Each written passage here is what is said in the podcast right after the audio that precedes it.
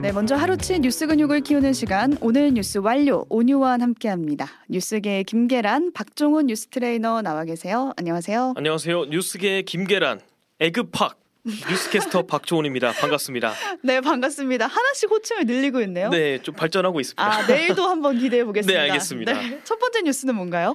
커지는 오염수 불안감. 정부는 방류 동의한 적 없어. 일본이 지금 후쿠시마 오염수 방류를 예고한 상태잖아요. 네. 그래서 일부 소비자들이 뭐 소금을 챙겨놨다. 어, 네, 뭐 이런 얘기가 돌았는데 일부러 그걸 또 웃돈을 덧붙여서 되파고요 이런 사고가 일어나고 있어요. 그렇습니다. 이른바 사재기 현상 때문에 대형마트는 벌써 소금 품절 사례까지 빚고 있다고 해요. 음. 또 가장 두드러지는 게 천일염인데 한겨레가 취재차 온라인 중고 마켓을 좀 둘러봤는데 소금 20kg짜리 한 포대에 7, 8만 원으로 판매한다는 글이 수두룩합니다. 그러니까 오염수가 방류되기 전에 소, 소금이 바다에서 나니까 네. 이 천일염을 미리 사두려고 그랬던 미리 쟁여놔야겠다. 네. 네.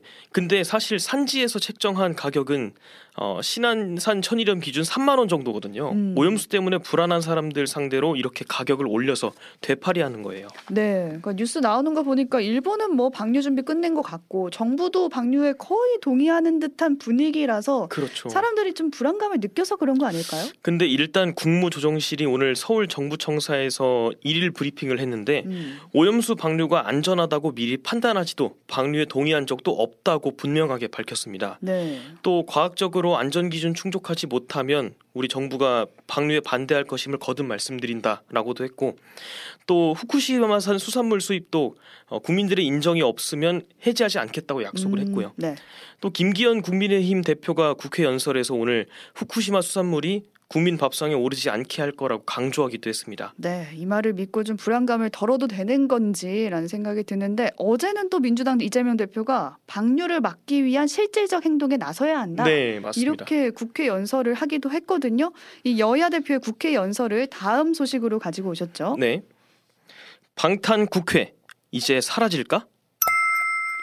어제는 민주당 이재명 대표가 연설을 했고 오늘은 국민의힘 김기현 대표가 네. 연설을 했거든요. 근데 두 사람 모두 키워드가 불체포 특권이었어요. 네, 지난주 오뜨밀에서도 전해드렸던 바가 있는데 현직 국회의원은 현행범이 아니면 체포 동의안을 통한 국회 동의가 없이는 수사기관에 체포당하지 않는 권리잖아요. 음.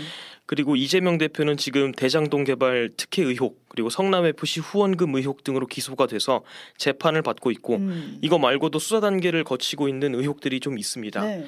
근데 연설에서 이재명 대표가 이 불체포 특권을 내려놓겠다고 했어요. 취임, 취임 1년이 넘도록 검경 총동원해서 없는 죄 만드느라 관련자들 회유하고 협박하느라 국가 역량을 소진하고 있다면서 음. 지금 압수수색을 모두 정치 수사라고 비판을 했습니다. 네, 그러면서 뭐 검찰이 소환한다면 응하겠다라는 건데 이 말을 들은 국민의힘 김기현 대표가 연설문을 수정했다 네. 이런 얘기도 돌고 있더라고요. 어떤 반응 나왔나요? 일단 김기현 대표는 이 방안을 긍정적으로 평가하면서도 음. 또 어떻게 약속을 지킬지 구체적인 실천 방안을 제시하라라고 얘기를 했습니다. 음. 또 우리 국회의원 모두가 불체포 특권 어, 포기에 서명을 하자라고 밝혔고요. 아 못을 박자는 거네요. 네, 그리고 한동훈 법무부 장관도 어, 이 대표가 불체포권 특 포기하겠다고 한 게 이번이 처음이 아니라면서 어, 중요한 건 말이 아니라 실천이라고 꼬집기도 했습니다. 음.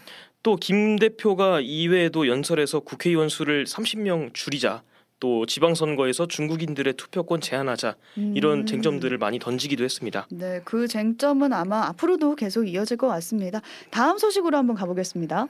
라면도 가공식품도 천정부지 떨어질 줄 모르는 물가. 최근에 라면 살 때 가격표를 보신 분이 있을지 모르겠어요. 아, 네, 좀 저, 비싸진 것 같아요. 네, 저 같은 경우는 장바구니 한꺼번에 담아서 계산을 하기 때문에 네. 정확한 가격을 몰랐는데 눈에 띄게 확 올랐다고요. 저는 낱개로 살 때가 좀 있는데 한 어. 봉지에 천 원꼴이에요, 거의. 와, 한 봉지 천 원까지 올랐어요. 네, 지금 일단은 작년 9월에 1위 업체 농, 농심이 출고가를 11.3% 인상을 했고 음. 오뚜기랑 삼양식품도 11% 9.7% 가량 인상한 바 있었습니다. 이러니까 이제 라면플레이션이란 얘기까지 나오고 있는 거죠. 그러니까요. 근데 통계청에 따르면 지난달 라, 면 물가가 작년 같은 달보다 13.1% 올랐다고 합니다. 음. 근데 이거는 글로벌 금융 시기였던 2009년 2월 이후에 14년 3개월 만에 최고 인상 폭이에요. 오. 너무 오르다 보니까 이제 추경호 경제부 총리도 현재 국제밀 가격이 지금 1년 전보다 50% 내려갔는데 음. 가격 하락 맞춰서 기업들도 적정하게 판매가를 내렸으면 한다라고 바람을 전하기도 했습니다. 네. 근데 라면뿐만 아니라 지금 다른 물가도 만만치 네, 않게 올랐거든요. 너무 많이 올랐죠. 그 소비자 물가 먹거리 지표 중에 대표적인 게 가공식품인데 음. 여기서도 상승폭이 좀 두드러졌습니다. 잼의 경우에는 작년보다 35.5%나 오, 올라서 네. 가장 높은 수준의 상승폭이었고요. 치즈가 21.9%, 어묵 이 19.7%, 식용유가 14% 기록했습니다. 아, 많이 올랐네요. 네, 또 국수는 작년 대비 6.1%인데 이게 2년 전으로 거슬러 올라가면 41.6%가 상승한 걸로 나타나고 있어요. 네. 이렇게 소비자들이 애용하는 식품들의 물가 상승률이 되게 높게 집계가 된 겁니다. 네. 그러니까 새삼 이 통계를 듣다 보니까 물가가 많이 올랐구나 이렇게 진짜, 네. 체감하게 되는데 특히 라면 같은 가공식품은 한 번 오르면 내리는 법이 없잖아요. 잘 안 내리죠. 네. 그래서 뭔가 정부와 고민이 많을지 많지 않을까라는 생각도 해봅니다. 다음 소식으로 가볼게요. 변호사 맞나요? 재판도 불출석, 징계위도 불출석. 잠깐 화내신 것 같은데. 아, 아닙니다.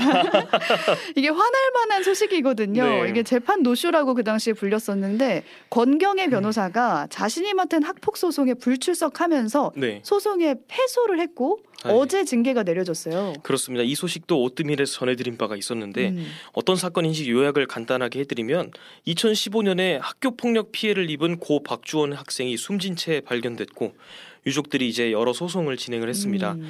그때 법률 대리인이 권경의 변호사였고 지난해 있었던 재판에 연거푸 불출석하면서 소송에 패소한 거예요. 그러니까요. 그래서 왜 불출석했냐 이렇게 물으니까 네. 건강에 문제가 있었다. 혹은 뭐 수첩에 재판 날짜를 잘못 적었다 이런 변명을 하면서 그 해명 자체로도 또 논란이 크게 일었어요. 납득하기 좀 어려운 이유들이었죠. 네. 그래서 유족들에 따르면 권 변호사가 심지어 세 번이 아니라 두 번이라고 거짓말했다고 음. 합니다. 그래서 불 그래서 항소가 취하됐다고 얘기를 했고 네. 또 패소 사실조차도 전달하는 게 막 겁이 난다. 너무 힘들어서 아무것도 못했다라는 이유로 한 다섯 달 가까이 유족들한테 안내하지 않았다고 아, 합니다. 패소한 것도 유족들은 몰랐던 거네요. 그렇죠. 그래서 이 소송 패소 때문에 유족들이 1심에서 일부 승소했던 게 뒤집힌 것은 물론이고 음. 또 패소를 했으니까 재판 비용까지 부담할 위기에 놓여 있습니다. 네, 그래서 어제 대한 변호사협회 징계위가 열렸고 결과가 나온 건데 네. 이 자리에도 권 변호사가 불출석했다고 하더라고요. 그래서 다시 논란이 됐습니다. 이게 어제 권 변호사 없이 열린 대한 변호사협회 징계위에서는 1년간의 정직 결정이 내려졌어요. 1년 정직? 네, 정직. 네. 그리고 피해자 어머니인 이기철 씨는 오늘 MBC 라디오에 출연해서 당시 상황을 전달했는데 항의를 하러 징계위원장 회의장에 갔대요. 음. 근데 징계위원들이 왜 이렇게 화가 났냐 이러면서 고압적으로 대했다고 주증언을 했고 화가 안 나겠습니까? 그러니까요. 네. 그래서 내일이 딸의 기일인데 어떻게 보러 가야 할지 너무 참담하다라고 심경을 밝혔습니다. 네, 어떤 기준으로 1년 정직 결정이 나온 건지 궁금한데 그건 차치하고서라도 네. 좀 사과를 했으면 좋겠습니다 유족들한테. 그렇습니다. 네, 그런 생각이 드네요. 마지막 소식으로 가볼게요. 타이타닉 구경간 잠수정 대서양에서 실종.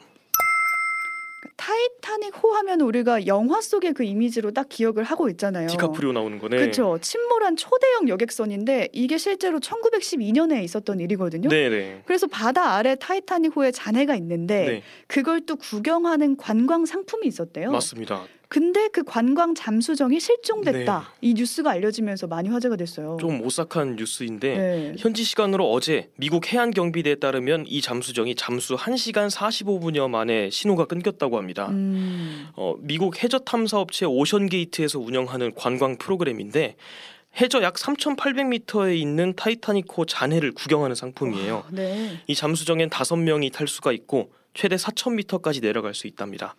산소 공급 시간이 96시간이니까 한 나흘 정도 있을 수 있는 거죠. 음. 관람 비용이 1인당 25만 달러랍니다. 그럼 어느 정도인가요? 우리 돈 약 3억 4천만 원이래요. 아, 어마어마하게 비싸네요. 어마어마하죠. 그리고 이제 실종된 잠수정에도 다섯 명이 타고 있는 걸로 밝혀졌고 이 중 한 명은 영국 억만장자인 해미시 하딩도 있다고 합니다. 음. 오션게이트 측은 일단 탑승자들을 귀환시키기 위해서 모든 옵션을 찾고 있다라고 밝혔고 또 정부 기관하고 심해 회사 지원으로 교신 재개하기 위해서 노력하고 있다고 밝혔습니다. 음. 그러니까 산소 공급 시간이 말씀하신 대로 96시간이니까 아직은 괜찮은데 아직은 괜찮아요. 네, 다 떨어지기 전에 얼른 구조 작업이 이루어졌으면 좋겠습니다. 네. 네, 여기까지 살펴볼게요. 박종훈 캐스터 기자와 오늘 하루치 뉴스 근육 키워봤습니다. 고맙습니다. 고맙습니다. 오늘 뉴스 완료.